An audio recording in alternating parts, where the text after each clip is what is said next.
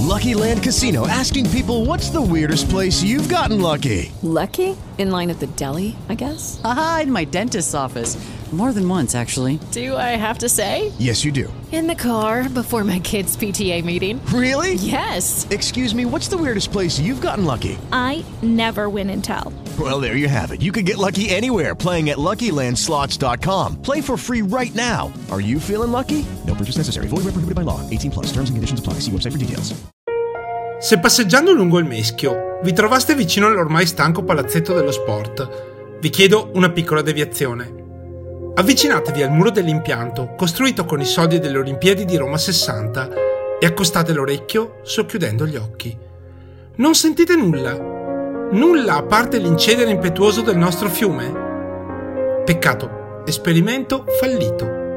Ma se invece vi sta riemergendo nitido un ricordo e nella vostra testa riecheggiano i cori e i tamburi e il rumore del pallone schiacciato con veemenza a terra, e se qualche pelo vi si rizza ancora sulle braccia, allora sì, forse avete avuto come me la fortuna di assistere alla meravigliosa cavalcata di un gruppo di ragazzi con un sogno e di chi assisteva entusiasta alla sua realizzazione. Un sogno chiamato Serie A. Questa è la storia dell'Antares Pallavolo Vittorio Veneto. Io sono Alessandro e questa è la terza puntata di In Maglia Rosso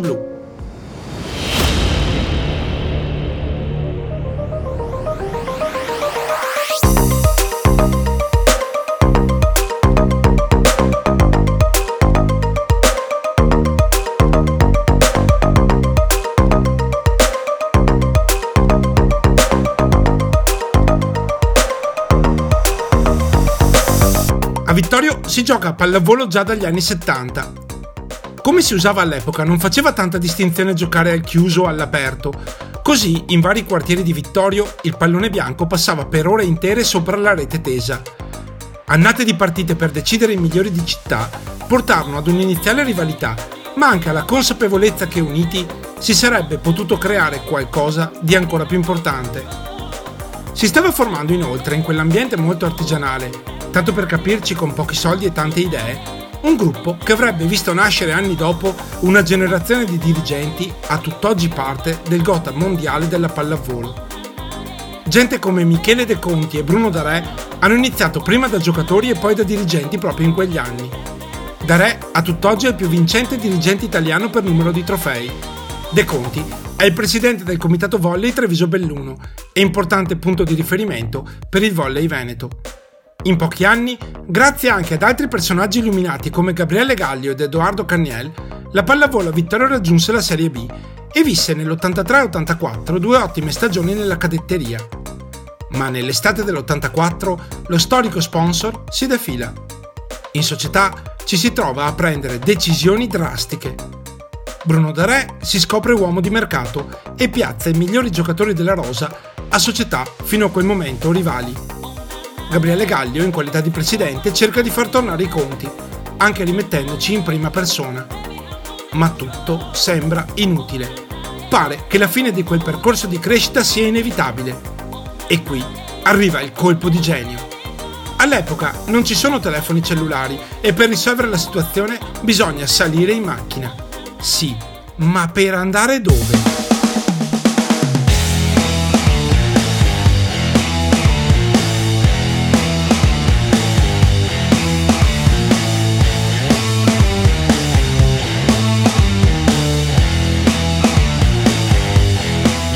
Lucchetta è il più eclettico rappresentante di una famiglia di pallavolisti di Codognè e aveva da tempo un progetto. Ricevuta in uso una piccola palestra dal comune, stava seguendo con passione smisurata, ma anche con cognizione di causa, la crescita di un gruppo di ragazzi, per lo più nati fra il 67 e il 68. Insieme a lui condividevano la passione Emilio Pascon e Franco Lorenzon. La prima squadra giocava in Serie C ma soprattutto erano i suoi ragazzi a rappresentare un'ipoteca per il futuro. Stefano Cappellotto, Michele Rocco, Giulio Di Toro.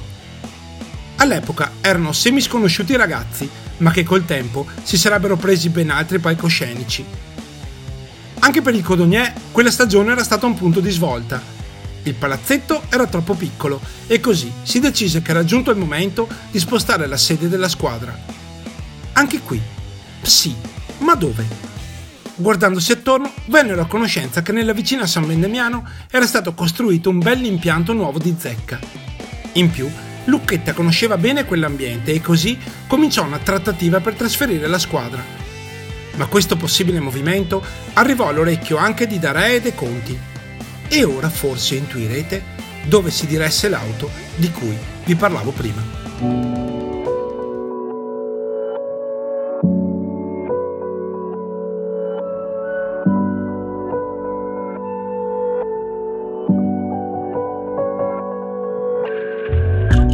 Avete mai provato ad avvicinare due magneti?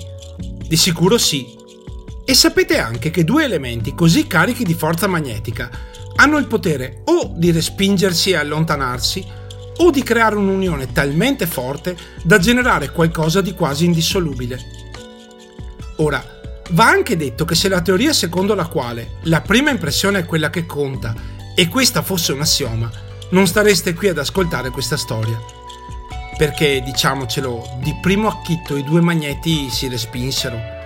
Da una parte c'era l'esigenza di non disperdere anni di Serie B, svendendo il titolo sportivo. Dall'altra invece il progetto aveva una visione di lungo termine ed esigenze immediate meno pressanti. Inoltre, inserirsi in quella che a tutti gli effetti era una trattativa avanzata con il comune di San Vendemiano non era per nulla scontato. Si scelse una taverna e si consumarono interminabili cene.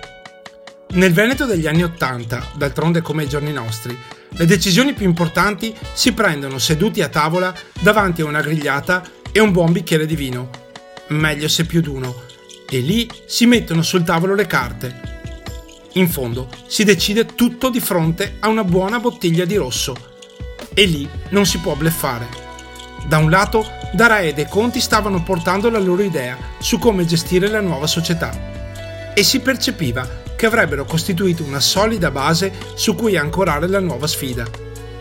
Giovanni Lucchetta avrebbe portato invece l'entusiasmo di uno spirito vulcanico e dalle intuizioni innovative e soprattutto un gruzzolo di giocatori forse inesperti ma dal talento indiscutibile. Aleggiavano però molti dubbi su quell'operazione. Se la compagine vittoriese rischiava affidandosi a giocatori senza esperienza, chi aveva le perplessità maggiori era la componente di Codogné. La paura di trasferirsi in città e di perdere l'identità che tutta la comunità sentiva verso la squadra era forte. Ma come accade in questi casi, ci si trovò a Canossa e le parti si avvicinarono fino al punto che l'attrazione non fu più evitabile. L'accordo fu chiuso ci si trasferiva a Vittorio con tutta la squadra più qualche innesto, ma si sarebbe ripartiti dalla Serie C. Ora mancava un dettaglio, il nome. La nuova squadra si sarebbe chiamata Volley Alemagna, ma diciamolo sinceramente si sarebbe potuto fare meglio. Al tavolo della nuova società c'erano ovviamente i personaggi di spicco delle due metà. L'unico che decise di non proseguire fu il presidente del Volley Vittorio, ma da quella fusione nacquero alcuni punti su cui si decise di fondare il percorso di crescita. Anzitutto l'obiettivo. Entro tre anni arrivare in Serie A2. E come farlo? Soprattutto attraverso il coinvolgimento della città, portando tanto pubblico al palazzetto. Questo avrebbe creato indotto e fatto crescere il fatturato. Nulla di nuovo mi direte voi, oggi forse, ma 40 anni fa non era per nulla scontato e per creare coinvolgimento serviva una squadra tosta e una gestione oculata dello spogliatoio e dei libri contabili. Una visione così chiara e precisa aveva un pregio e un difetto. Era facilmente declinabile, ma andava incontro a facile incredulità circa la riuscita. E così avvenne quando ci si relazionò con il comune di Vittorio Veneto Durante quell'incontro pare sia avvenuto uno scambio di vedute piuttosto acceso fra Lucchetta e l'assessore allo sport. Il primo promise la Serie A entro tre anni e chiese di poter avere per quella data un palazzetto all'altezza, ottenendo come risposta un sorrisetto di circostanza e un senso di fastidio verso quel progetto così visionario.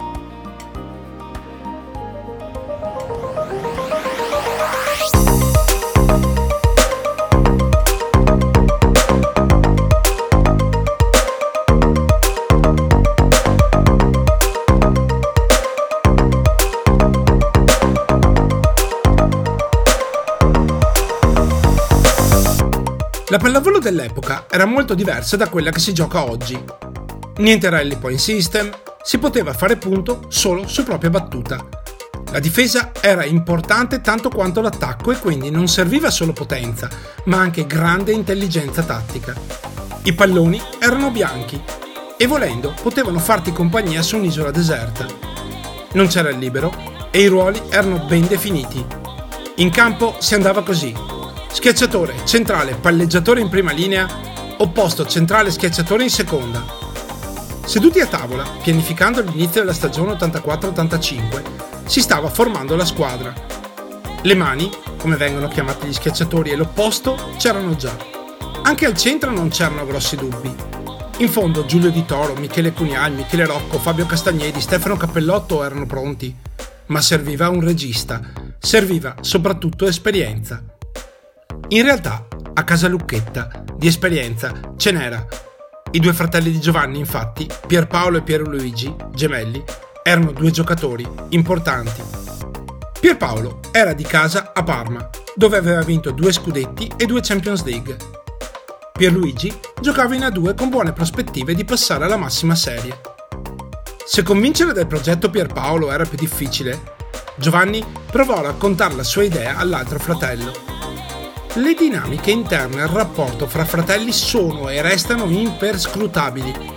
Non sono riuscito a farmelo raccontare, ma credo si potrebbe scrivere un libro sulla trattativa che portò uno stimato giocatore di A2 a scegliere di fare la chioccia ad una serie di terribili ragazzi pronto ad esplodere due categorie sotto. A me però piace pensare che Pierluigi avesse già sentito nascere dentro di sé l'animo da allenatore professione che a termine carriera ha sposato con passione e più che discreti successi. Dei risultati dei modi sportivi con cui quella squadra vinse la Serie C e si presentò alla fine del campionato seguente in lotta per salire in A2 non restano molti reperti. Quello che resta vivido nella memoria è il percorso che quel gruppo fece nel cuore della gente. Raccontano tutti i protagonisti come alla prima partita casalinga vi fossero 7, 7, 7 spettatori paganti Vittorio non conosceva ancora la squadra e in un'epoca senza internet in molti pensavano che con la fine della RAS l'avventura si fosse esaurita. Codognier ripudiava quel cambio e non accettava di venire a Vittorio a vedere le partite. Ma la sfida era lanciata e io ve la racconterò nella prossima puntata di In maglia rossoblù.